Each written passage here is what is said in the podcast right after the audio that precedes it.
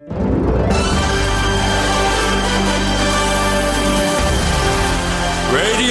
Nikkei.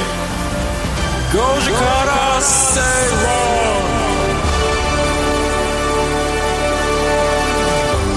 8月14日月曜日時刻は5時を回りました。皆さんこんにちは吉崎誠二です。こんにちはアシスタントの内田まさです。お盆です。お盆です。なんか車も東京は少なかったですね電車もね人少なかったですよ、ね、今日。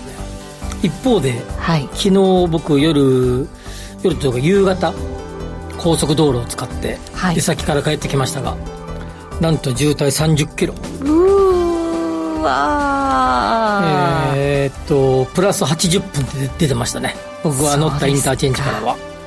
いつもの80分プラス。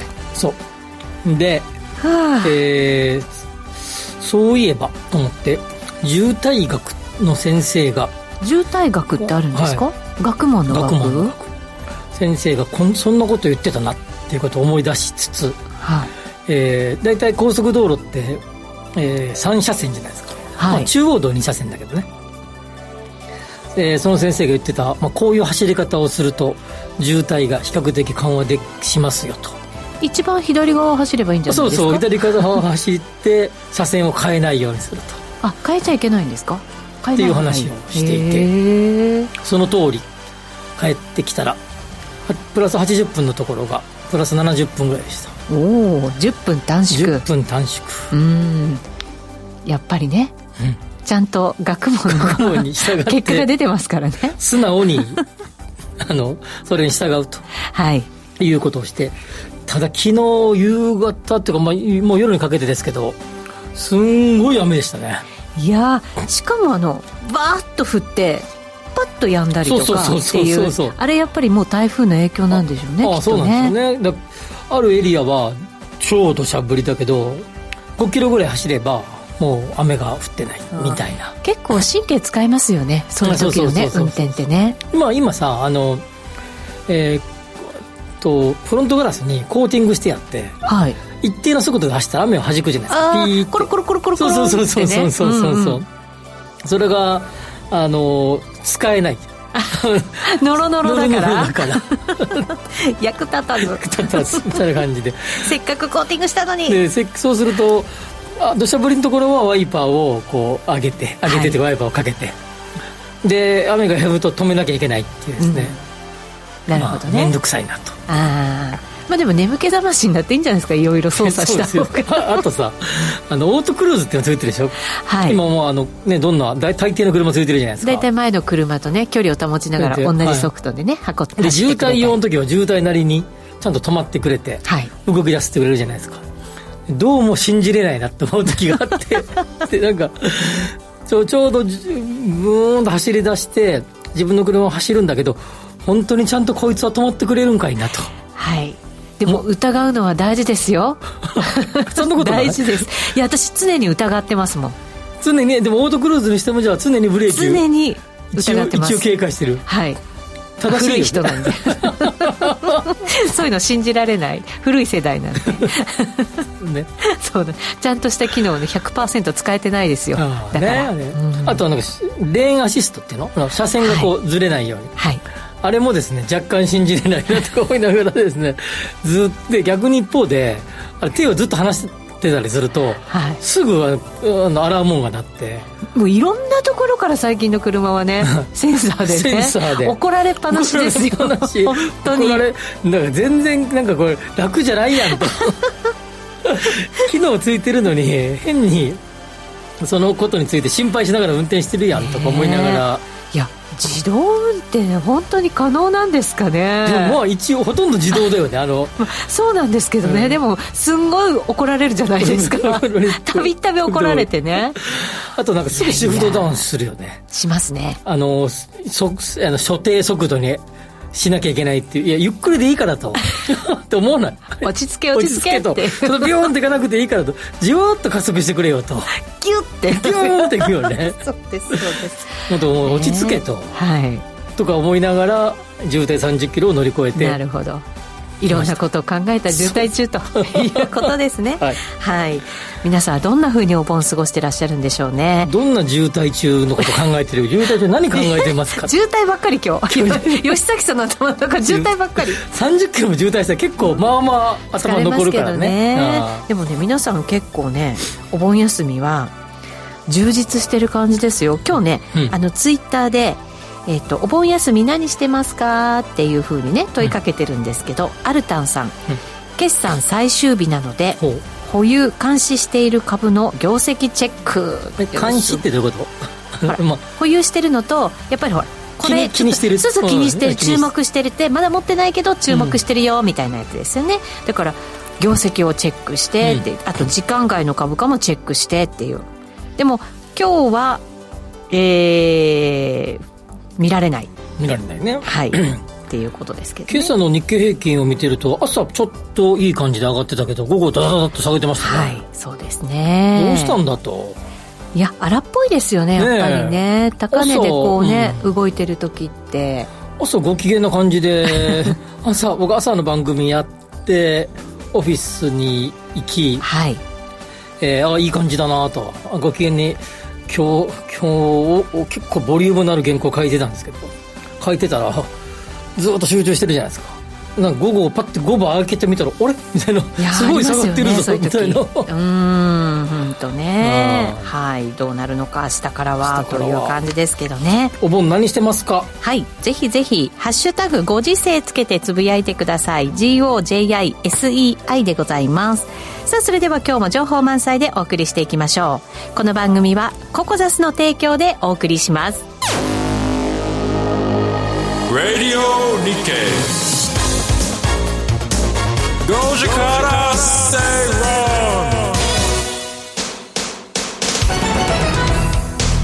ラジオ日経では5時から正論お送りしています。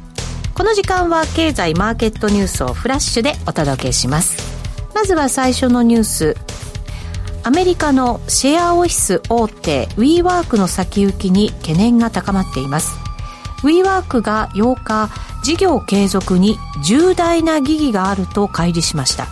新型コロナウイルス化が収束した後もアメリカ企業では従業員がオフィスに戻る動きが停滞しておりビジネスモデルが問われている上金利高で資金調達コストも上がる二重苦に直面しています。なるほど、はい。まあ、ウィーワーク、まあ、日本でもね、えー、ありますけれども、はい、まあ、メインはアメリカですね。というところですがアメリカでは、えー、コロナ禍が収束して、まあ、人流を戻ってきて、まあ、我が国にもアメリカの方々がお越しになられたりとかしている。一方で、はい、オフィスの出社は以前の水準には戻っていない、うん、というところで、えちょっと古いデータですが今年の頭ぐらいのデータで見ても、えー、ニューヨーク州では約5割5割。これちょっと切るぐらいって言ってましたね5割は、はい。えー、IT 系企業が多いサンフランシスコなどでは3割前後。というところで、えーえーまあ、オフィスに人が戻ってこない。はい、で、えー、もともとですね、えーまあ、例えばまずオフィスビルの、えー、3つぐらいパターンがあって、はい、1つは自社保有自社使用、はい、はい、もう1つが、えー、賃貸、えーまあ、例えばワンフロアなりツーフロアなりを、うん、えー、借りているって言って、えー、どっかのデベロッパーなりが持っているですね。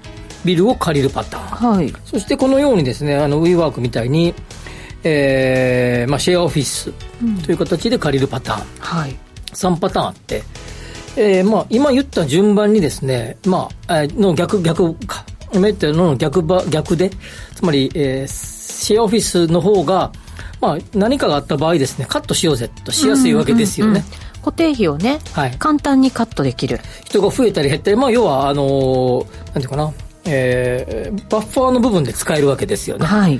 えー、自社所有は当然ビルを買わなきゃいけないですし、えー、借りるにもおいてもですね、半年なり1年は少なくとも借りなきゃいけない。はい。と考えたら、まあ、えー、使って増えた分だけちょこっと借りとこうか、うん。えー、使わなくなったら返そうか。みたいな使い方ができることが、まあ、ある意味の売りなわけですよね。そうですね、はい、気軽にねまた自由にね。自由に、はい。えー、家具とか、えーまあ、椅子机とかなどなども基本的には、備え付けのものがありますので、はい、そういうコストもかからない。それがメリットなわけですけども、はい、一方でこう冬ですね、えー、オフィス最近使ってないよっていう場合はですね、まずそこからカットしようぜと。そうですね、簡単に切られちゃうという。ですよね。はい。はい、まあ、当然、当然っちゃ当然。そうですね、使う側からと、あの、便利だなと思うのが、うん、それがまあ、貸す側からしたらコストになってくるわけですよね。そうですね。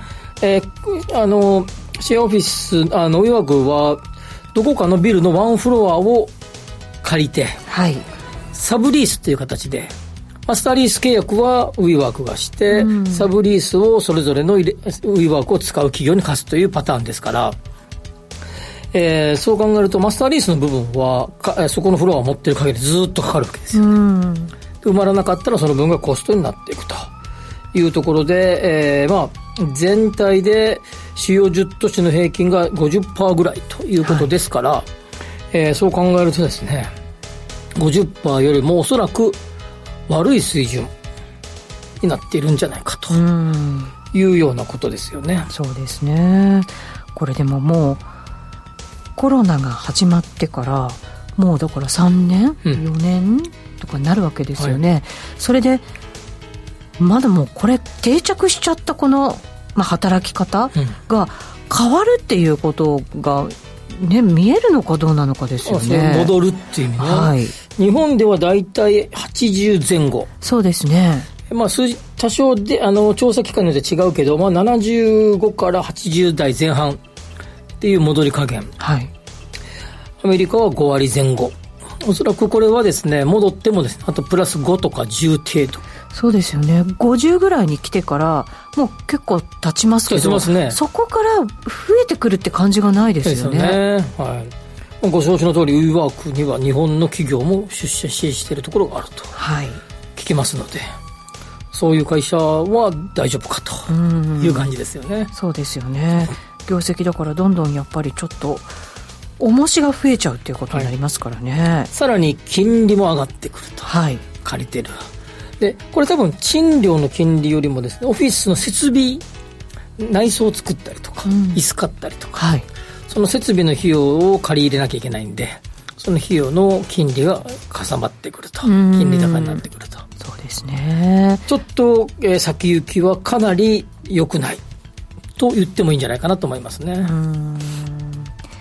どうなるのかちょっと見ていかないといけませんね。でもせっかくね新しいビジネスが広がってきたのに、はい、それがこうね逆風が吹くっていうのはちょっと寂しいなっていう気もしますよね。うんそうですね、うん、これコロナ禍でなければやっぱり働き方改革あったとしてもここまでやっぱり刺激的なものではなかったわけですよね。そうですね。その通りですね。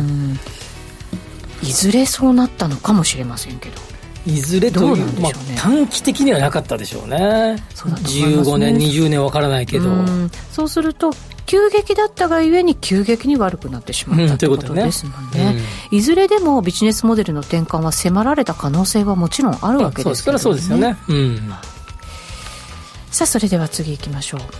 東京官邸が9日に発表した7月の小規模新築戸建て住宅の平均希望売出価格は東京23区が1戸当たり6883万円となりましたこれは前月に比べると0.7%安い水準で下落は2ヶ月ぶりのことです。物価高や金利の先高感によって購買意欲が冷え込み売り出し物件が低価格帯にシフトしています。まあ、これね、何度かここでもね、うん、あのー、実際の戸建ての販売価格が下がっているっていう話ではなかったけれども、戸建ての分譲件数が減っている。はい。その背景には物価高、まあ、原材料費の高さとか、えー、が、あるいはもう土地の価格の高さとかで、うん、総額的に高くなってきているので、えー、購買意欲が冷え込んでいるので、まあ、えー、厳しい状況、新築、えー、新規着工件数が減ってきているっていう話はしたと思いますが、まあ、それが、えー、まあ、販売価格にも、まあ、実際にこうやって数字にも現れてきていると。はい。で、特にですね、東京なんかで多い50平米以上100平平方メートル未満、まあ、いわ小ぶりな住宅ね。はい。小ぶりというより、まあ、あの東京ではまあ一般的かな。なやつについては、ついて、まあ、調査対象としてるんだけど、えー、その比較的高いものが多い、うん、1億2億という、えー、多い世田谷区とか大田区の世田谷区側とか、はい、でも、えー、かなり高額物件が減ってきている。ああそうなんですね、はい、高額物件もダメ？ダメ。でこれですね、うん、いろいろ背景があって一つはまあ総額が高くなるのでまず小刻みに切るっていうパターンがある。小刻みに切る？切る100平米の土地があったとして、はい、2つに割ると50平米50平米。なるほど、ね、大きいの1個建てるんじゃなくってちっちゃいの2個建てるみたいな。そうすると平均価格下がるよね。はい、ちっちゃい家が建つから。そうですね、まずそれが一つ、ええ、もう一つがですね戸建て住宅は築年数が経った時に、えー、価格下落確率が上がるわけで、はい、立ち退きとかならちょっと別なんだけど、ええ、そういうのが何もないという条件で考えれば、マンションの築20年、30年という物件の下落に比べると、戸建て住宅の方が下落率が高い。人が一生懸命作った、はい、吉崎誠二がもうありとあらゆるこう思いを込めて作った住宅を内田正美さんは買いますかってそうか個人のねその作った人のやっぱりこう好みが入ってるから それが万人に合うわけじゃないってこと？大抵合わない。大抵合わないんですね。よっぽど標準的な普通のやつを建てれば別ですけど。ああなるほどね。でこれまああの分譲住宅ですので比較的万人受けするものを作ってると思いますがそれでもですねやっぱり1億5000とか2億かけたらある程度こだわりたいよね。まあそうですね。確かに。マンションならそそんなことよりも場所とかなんかブランドとかそんな感じで考えるじゃないですか。はい。戸建てとなるとやっぱこんだけ出そうと思ったら出そう出すんならある程度こだわろうよと思うよね。確かにそうですね。とすると選択肢からどんどん消えていくってことね。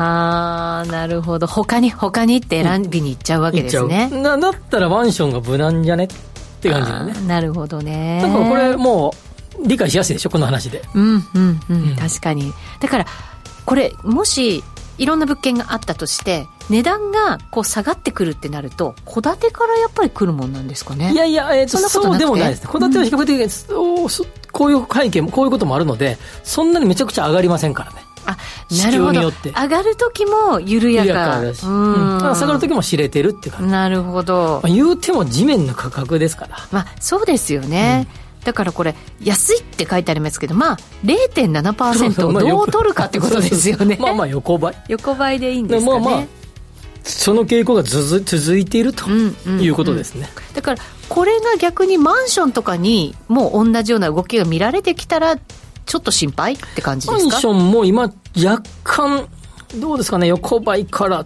ちょっとまあ、横ばいって感じかな。上がり加減は若干収まってきたかなって感じがしますね。なるほどなるほど。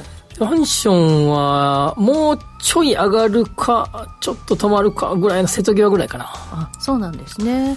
まだね金利先高感って私もさっきニュースで読みましたけど日本の先高感ってどうなのって思ったりもしますけどね、うん、これまあマンションの話今日これテーマじゃないからあれだけどもう大体こう目安がついててで前前も話しましたけど、マンションは築15年から20年ぐらいに大規模修繕だったり、はい、それは共有部ね、全体のとこ。で、こ個個々の部屋、占有部の内装とか、まあえー、例えば、えー、クーラーとか、給湯器とか、そういうのが壊れ始めますから、手放そうとする人が増えてきたりとかする。うん、そう考えると、2004年、5年、6年、7年あたりにすごいマンション建ちますから、はい、そこが築20年経つのがそろそろなんそろそろですね、はい、そっか。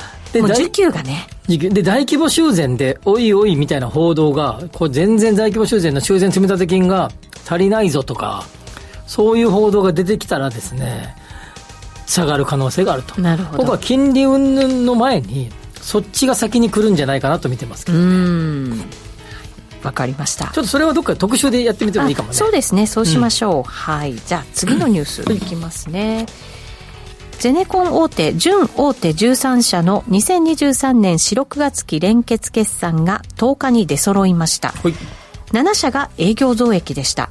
大型工事が進捗したのに加え2021年から22年に進んだ資材価格の上昇が一服しました。例えばカジマは熊本の TSMC 新工場など製造業関連の工事が採算を押し上げ営業利益は前年同期に比べ32%増となりました。また清水建設も麻布台ヒルズの案件など大型工事が完成し利益が伸びています。その一方で過去に受注した不採算工事が重しとなるゼネコンも少なくありません。例えば戸田建設が10日に発表した四六月期の連結営業利益は38%減の21億円で、前期に引き当て金を計上した工事の消化が進みます。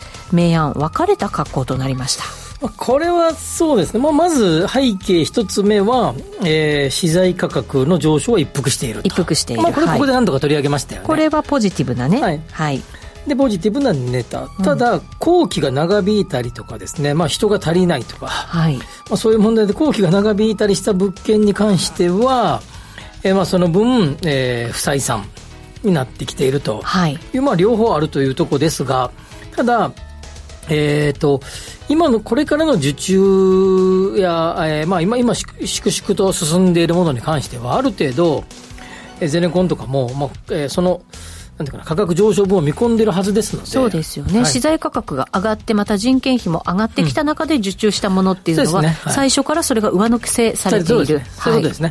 なので、まあ、落ち着いてくるんじゃないかな、というように思います。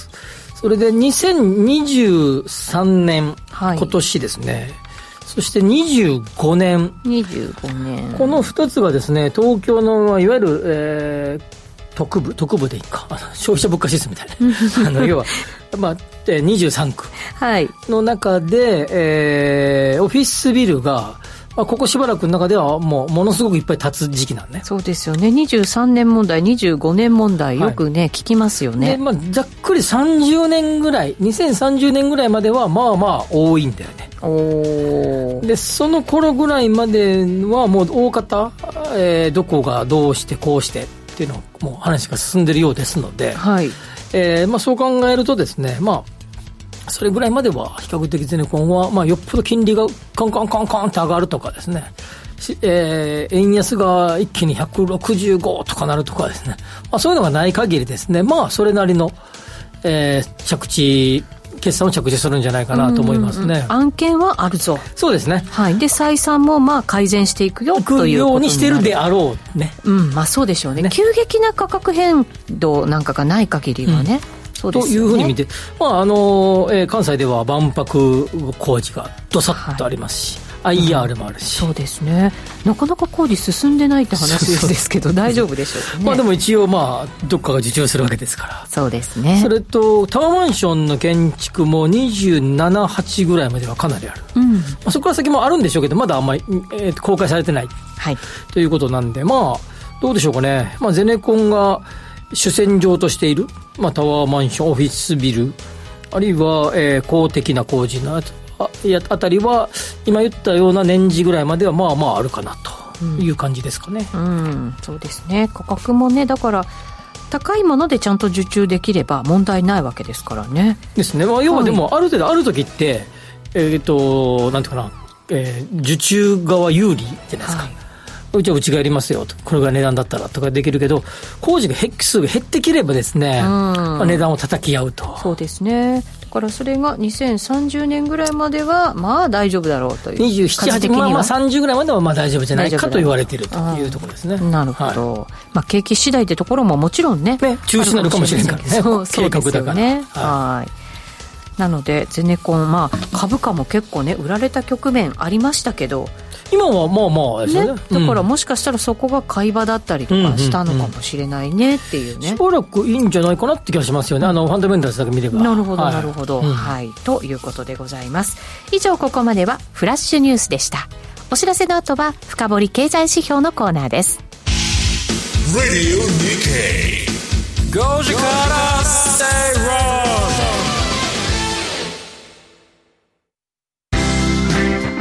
生100年時代。あなたはどんな人生を描きますか？お金に困らない人生にしたい。やりがいのある仕事に就きたい。お気に入りの間取りの家に住みたい。あなたの描く理想の人生をココザスが幅広くサポートします。さまざまな資格を持った専門家がお金仕事住まいについて無料でアドバイス。一緒に豊かでワクワク生きる未来を作りましょう。詳しくは番組ウェブサイト右側のバナーからココザスホームページをチェック。共同通信社編集員の橋本拓則です。様々な企業を取材してるんですが現場ではいろいろ起こってるんですね。文字にはできないんですけれどもお話ならできます。ここだけの話としてお聞きください。記事にできない金融裏話橋本拓則が語ります。月2回水曜日ポッドキャスト配信中.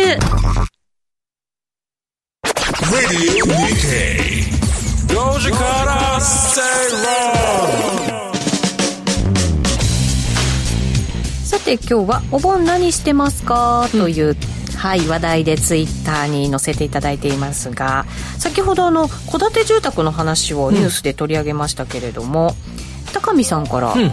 えっと「やっと建てた戸建てを売るって選択肢を選ぶ人は少ないと思うねん」あくまで売り値美味しくなくなったらうまくなくなったらあれ？売っ払って次の住まいに行っちゃおうぜって人なら違うけどそれを考えると戸建てが老朽化して価値が下がるなら固定資産税も落ちるだろうから住民はお得にならんうん、まあそれは言ってますよね。ね。えーただですねまあライフスタイルの変化とかね、えーでまあ売る人もいなくはない、はい。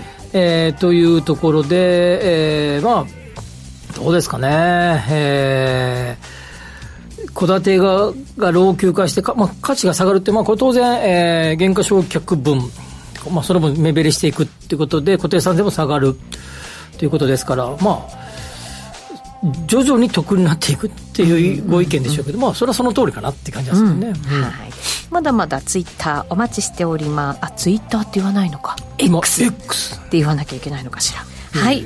ということで、この時間は深掘り経済指標のコーナーお送りします。今日はですね、2023年前半の日本のオフィス市況の分析について吉崎さんに伺っていこうと思います。はい、あまり取り上げてこなかったオフィス市況についてですが、はい国内ってことですよね。はい、日本国内ね。はい。ですね、アメリカの話さっきちょっとちょこっとしましたが、はい。えーとまあ、ある程度日本はではオフィスに、えー人が戻ってきている、えー在宅勤務を推進していたけどなかなか在宅勤務は、えー広まらなかった。コロナ前までは、だけど、まあ、コロナで一気に広がったけど、まあ、それでも2割ぐらいというのが現状。というところですが、まあ最近の状況を見るとですねまず、えー都心5区の、えーオフィスの空室率を見れば、はい。えー20年の秋ぐらいから空室率が一気に上がります。はい。で、えーまあ、8 6から8ぐらい、あまあ、6、うん、違う違う違う違う。4から6ぐらい4からの数字の空室率、それまで2%ぐらいですからね、えー増えていく。あっていうような感じですが、21年の終わりぐらいから、えー再び、えー空室率が徐々に低下していっているというのが、まあ、昨今の状況です。ただ一方で港区はですね、供給量が多いんだね。トランスも見ても思うよね。まあ、いっぱい立ってますからね。ね。まあ、ラジオ日経にね、週何回か来てる我々からすれば、まあ、多い、立ってるねと今。ニョキニョキって感じでですすから。よね、はい。あれ全部港区なんで、ここから見る感じは。そっかそっか、はい港区ですね。えーそれがですね、あるので、まあ、おえーそういう意味じゃ、くえー需給のバランスでいくと、供給がかなり多いので、えー港区の空室率は、えー8%前後ぐらいまであると。ここちょっと増えそうだという見通し。今後もまたもうちょっと増えそう、あさっき言った供給量がすごくあるからさ。さっきゼネコンのところで話した通り。しばらく増えそうですよね。だってどう見てもこれから竣工説いっぱいあるもんね。そうそう。だってまだクレーンがね、そうそうそういっぱい立ってますから。ぜひ、このことを知りたい方は、ラジオ日経に 来たらまずいんか。見学に近所にね近所に。この周辺に来ればよくこの話ははい理解していただけるかと思いますが、さっきの空室率の上昇に伴いですね、2000あのコロナの後ね、えー賃料が下がってきます、はい。賃料のピークは2020年の夏ぐらいです。で、まあ、ここで賃料改定とか、解約とかがあって、えー賃料を下げての募集活動とかね、勧誘、勧誘、はい、賃料下げるからうち移転してきませんか？みたいなやつが行われて、21、22、23の入るかな？っていうぐらいまではですね、賃料の下落基調にあった。一方で渋谷区とか、渋谷は逆に大体立ったじゃないですか。ああ、そうですね。ちょっと前までめちゃくちゃ工事してたけど。してました。今大体立ったよね、うん、みたいな感じだよね。先行してましたからね。そうですね。で、それの中で渋谷区は逆に、えーまあ、IT 系の企業がお好きっていうこともあって、はい、えー、ここに来て、え平均賃料は上がってきている上がってきてる、はいはい、というのが、まあ、最近の、えー、三木商事とかの、えー、データを見てるとそういうような状況ですと。じゃあ空室率も低下傾向と。そうですね。空室率も低下傾向、ね、はい、空室率かなり、えー、都心5区の中ではいい感じ、はい、あとまあ昔から人気の千代田区で、うんうん、大丸湯。わかりますか？大大大丸湯。はい。丸の。有楽町。有楽町、はい、大丸湯エリアとオフィスビル業界で言います、はい、大丸湯エリアがある千代田区はまあ、えー、低いと安定してるわけですね。まあ日本を代表する企業ばっかですからね。そうですね、はい、というところですがざっくり全体像をしゃべるとですね、うん、えー、今の今の状況。ポジティブネタ、はい、一つは、えー、在宅勤務は一定の数残っているんだけど出社制限をかけていた企業が出社頻度をコロナ前に戻すような動きになってきている、はい、これポジティブね、うん、もう一つポジティブは人員を増やす企業が増えてきて、うん、それに伴ってオフィス床面積拡大欲求が高まる、はい、拡大移転の動きが見られている、うん、えー、人気エリアあるいは採用意欲の高い、まあ、これ IT 企業のイメージかな。のエリア、えー、が集積するエリアなど、まあえー、渋谷みたいなイメージか、うん、では空室が減少して賃料増加えー、新規契約賃料においては、えー、賃料下げての募集活動は減少傾向にある。つまり、えー、賃料水準は、えー、コロナ前の19年ほど、えー、よりかはまだまだ低いもののですね、下げ感には落ち着きが見られていると。はい。さらにこれは大規大規模ビルだけじゃなくて、中小ビルでもこの状況にあると。うん一方でネガティブなことネガティブはいえー、空室率の上昇は、まあ、落ち着く傾向にあるものの、うん、まあ、まあ、ほぼほぼ止まったと言ってもいいかな。今のところ。あの、はい、港区のどんどん供給されているエリアは別としたら、まあまあ、ほどほどに供給されているエリアは、空室率の上昇は止まってきたけど、まだまだコロナ前に比べたら高い。うん、コロナ前は2%切るぐらいですからね。はい。えー、さっきも話が出た、東京都区部においては、23年の新規供給は22年に比べて3倍。うん。これが23年問題ね。はい。で25年にもその、えー、大量供給がある。そして27、28もまあまあ多いというふうに言われている。はい。こうやって見るとですね、まあ、オフィスの市況、日本ではおおむね底打ち状態。うん、えー、横ばい、まあ、もみ合い株でいう、もみ合いでいいか。という貴重状況にあると。ただ、今後の供給過剰がどれぐらい、えー、人員増の企業が吸収できるのかというところですが、はい。まあ、どうかな、リーディング、リードする、採用をリードするとか、あるいは、いいオフィスに入りたい企業ですね。ビカビカ系のオフィスが好きな業界。はい。とかがどれぐらいこれから、えー、いいオフィスを、えー、求めて移動するかに、まあ、かかってるんじゃないかなというように思いますね。今朝もなんかテレビでやってましたよ。うん、あのー人員がやっぱりこう在宅が増えてしまったので、うん、ビルの中に入ってるコンビニとかがなくなっちゃったってね。ねねはいはい、だからそれをなんか自社でやり始めたりとかやっぱり出社する人たちが働きにくくなってしまったのでそれをやっぱり補うものを自社でやり始めたりとか、うん、あとはカフェとかを自社でやっぱり充実させていく動きが出始めていてそれやっぱりあの人員をしっかり確保しておきたいというのもあるんでしょうねきっとね。ね。はい、あのもう一つステータス性をビルのステータス性を求めるかどうか議論も一方であって実をと実を取る？安くてちなんかなんかな？古くてもいいから、はい。まあ、いい感じで使えたらいいじゃん。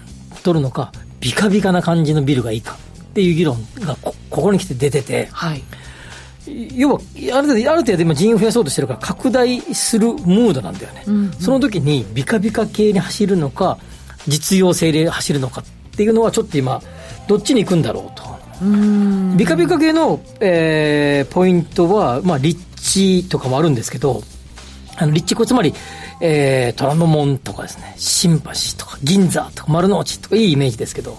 でビルのブランドイメージね、うん、あとビルのスペックビルのサイズ。交通便の良さとか周辺の利便性とかあるんだけど結構意外と見てるのがどんなテナントが入居しているかね。ああなるほどね。というのも、まあ、ビルの、まあ、イメージを形成しているというところで、まあ、このちょっと現時点ではステータス性の高いビルにがこういい風が吹くのか実用性、まあ、身を取ったビルの方の方に、まあ、その方が賃料安いからね、うん、そっちに行くのかっていうのは、ちょっと現在ではまだ見えてないかなっていうのが、この7月時点の感じかなって感じですね。アメリカではピカピカ系だって言いますけどね。アメリカね。日本も、人をね、うん、戻したいからって言いますけど、はい、日本もベンチャー企業なんかはそのねこれが IP をするぞみたいなところはその傾向ですけれども全体感としてはどっちに行くんだろうみたいな感じかな。供給が増えてますからピカピカじゃなくたっていいビルありそうですもんね。玉突き的にね。そうですよね、はい、結果なんかねピカピカに行く企業があればそこ空いたところで十分じゃんっていうのもね結構ありますから。ちょっとやっぱり日米だと差が出そうですよね、うん、その辺がね。オフィスもまあちょっとえー、たまには取り上げてみたいなと思って今回おここで深掘りで取り上げた初めてじゃないかなそうかもしれませんね。ね2年目でね、はい、はい、ということで今日はオフィス市況分析を伺いました。お知らせを挟んでワクワク人生ここザスタイルのコーナーです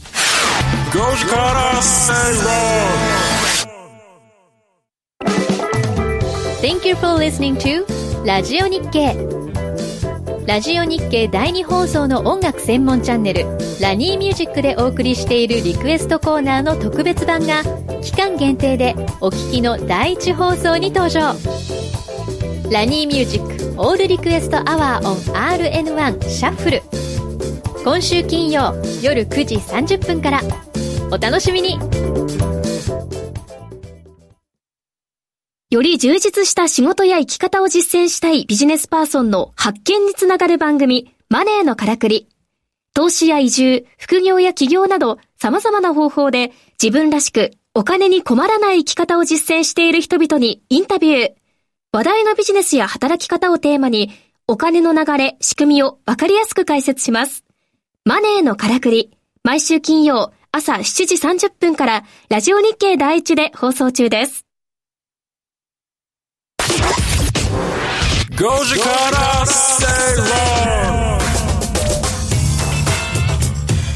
この時間はワクワク人生ここザスタイル。人生100年時代を豊かでワクワク生きるためには一体どうすればいいのか。このコーナーでは結婚やお子様の誕生転職リタイア住宅購入など個人のライフイベントを充実させるヒントをリスナーの皆さんと一緒に探していきます。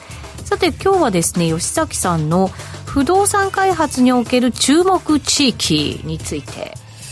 どうですかね。なかなかあのまあリスナーの方が比較的えー、東京が多いのか関西が多いのか、うん、どこか分かりませんが、まあ、首都圏でいうとやっぱ今、まあ、ここ最近で最もビルが建っったエリアっていうのは、まあ、一昔前は渋谷。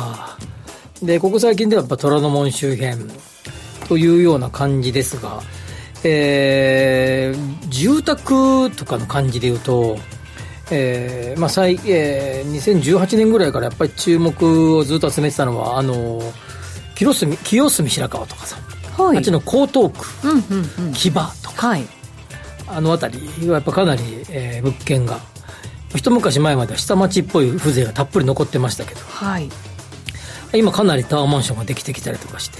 あそこの周辺っておしゃれなカフェとか、うん、結構いろいろできたんですよね。ね。話題になるものが、えー、あの半蔵門線使うと大手町まですぐですからね。すぐですよ。近いですよ、うん、なんとなくこう隅田川の向こうってそんなにね昔昔は、あね、そんなに対して人気がない感じですけど、今はなんかこう、逆にかっこいいみたいな。そうですね。そういう街になってますよね。はい、街づくりもだから、なんか上手なのかもしれませんけどね。うん、で、今度あそこは、あの、えー、えー、なんだっけ、8号線？地下、えー、東、えー、地下鉄8号線って言ったっけ？あの、有楽町線が延伸するんだよね。うん。あそういうのありますね。はい。あの住吉の方にはいはい、森下とか通って。あそこ通るんだよね、うんうん、あの横を。そうするとあのエリアっていうのはこれから多分ますます利便性が上がってくる、えー、そしてまあそもそもですねなんか、えー、あの首都高を使えば羽田まですぐですからね、はい、横移動したらすぐですからね。そうですよね、はい、まあ、そういうこともあってなんかあの注目を一時、えー、さっきのあのあのブルーボトルコーヒーとかできたあたりとか、うんうん、一時期注目を集めていたけどちょっと、えー、最近また脚光をこれからも浴びてくるんじゃないかなという思いがありますね。うん、で他にはですね、えー、あのトネリライナーの沿線とかね。トネリライナーはい。西日暮里から出てですね、はい、はい、でそれほどやっぱりまだまだ開発が進んでないですよね。そうですね。あっちも乗ったことあります？トネリライナー。ないんです。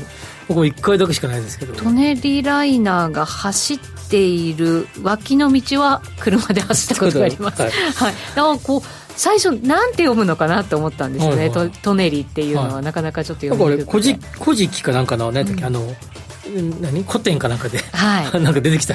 ねそうみたいですね、はい、はい、であのー、まあああいう東京の中でもこれから、えー、開発が進みそうなエリアっていうのは、えー、地価も当然上がってくるし住宅価格も上がる可能性があるというような、えー、状況だと思います。ただ、じゃあ、どこの辺のマンションとか、住宅購入、あるいは投資の物件が狙い目かっていうと、やはりですね、タワーマンションが少ないエリアだと思いますね、結局は。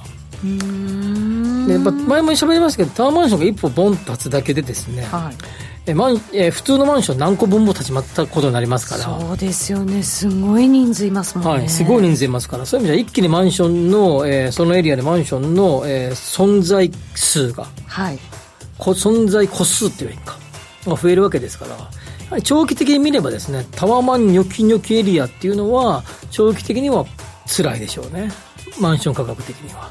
うん。それ1個あるだけで吸収しちゃうんですね。そうですね。それがまあ 1, 個、ね、大体1個ダメないですから。大体複数立ちますから、確かにありますね。ニョキニョキ立つところニョキニョキですね、はい、そういうエリアは逆に避けたいかなっていうような感じですから。逆に言うとそれほどタワーマンションがまだまだ建ってないエリア。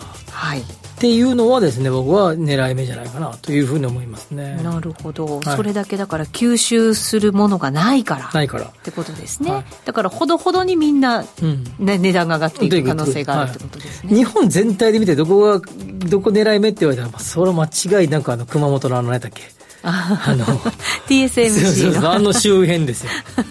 あのさっぱあの千歳のあのあのそうですよね。あのあっちの半導体のもう誰がどう考えたらあそこが狙い目やね。いやだって街一個ね、うん、大きく変わりそうですよ。ものすごい高額を払ってえー、あ何？そういう理系理系人材っていうの、はい、呼んできてるみたいですから、うん、それはもう第二の筑波ですよね。ねなりそうですよね。筑波すごい高いですからね。大人気ですからね。本当ですよ。そうなるとあの人口の住んでる人たちの年齢層も若くなったりとファミリー層で、ね、子供が増えてそうなんですよ、だからなんかねいろんなものが新しいものができそうですよね、利便性は間違いなく向上するはずですから、はい、まあまあちょっと前の筑波ですよ。もうもうまさにね。で筑波でいうと、はい、筑波の一番今の、えーえー、現在の TX の終点筑波、うん、はい、1個手前が研究学園、うん。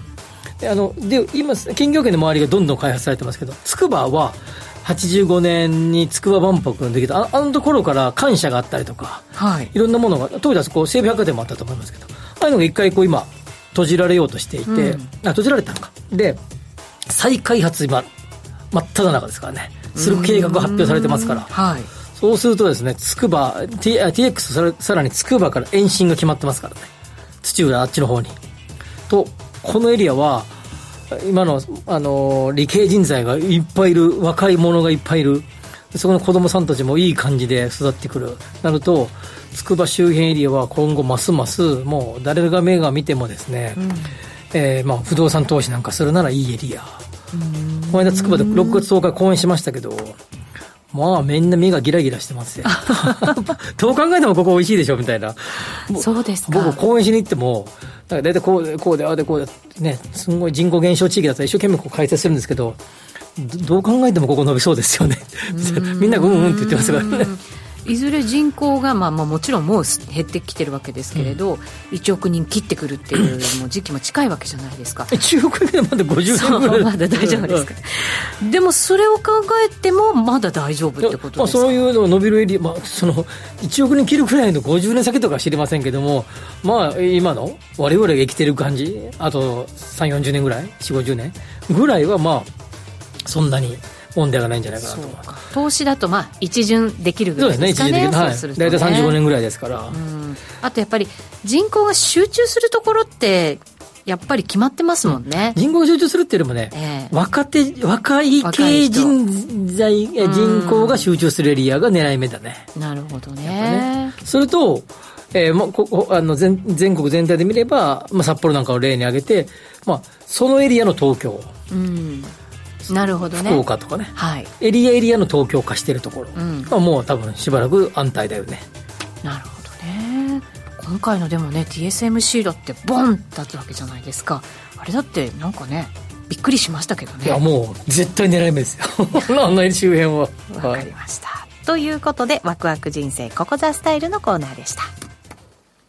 広島の皆さん9月9日土曜日に広島市で無料投資セミナージャパンツアーを開催します。ティア、住の絵織物、メディロム、キッズスマイルホールディングス、ニューアートホールディングスが IR プレゼン。そして桜井英明さんが今年後半の株式相場を展望し注目銘柄を解説します。お申し込みはラジオ日経ウェブサイトから、抽選で100名様をご招待。締め切りは9月1日必着です。マネーに対する食わず嫌いありませんか？4U と学ぶ日本経済。お金に関する心配事は山積みだけどどうすればいいかわからない。そんなマネー初心者に向けた30分です。最近気になるあのニュースについて詳しく聞けたりクイズで楽しく経済について勉強します。4U のマネー事情も聞けちゃうかも。ラジオ日経第一。毎週水曜夕方6時から好評放送中。お楽しみに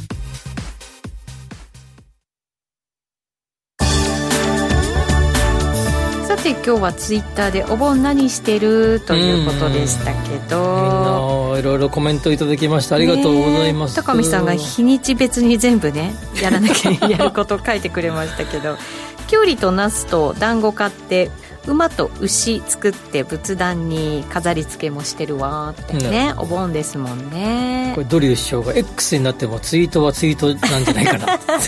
本当？X ウィートとか言いにくいよねそういうなんかもうね固定された言葉になってますもんねちゃんとね。うん。X ってたとえ書いてあってもツイッターって言ってしまうっていうね。そうね、本当に。QX とかあじゃじゃ旧ツイッターとか書いてるもんね。書いてます書いてます。いろんなところでね、はい、いつ X になれるのかっていう感じもしますけどね、はいということでこの番組はココザスの提供でお送りしました。ここまでのお相手は吉崎誠二と内田まさみでした。明日も夕方5時にラジオ日経でお会いしましょう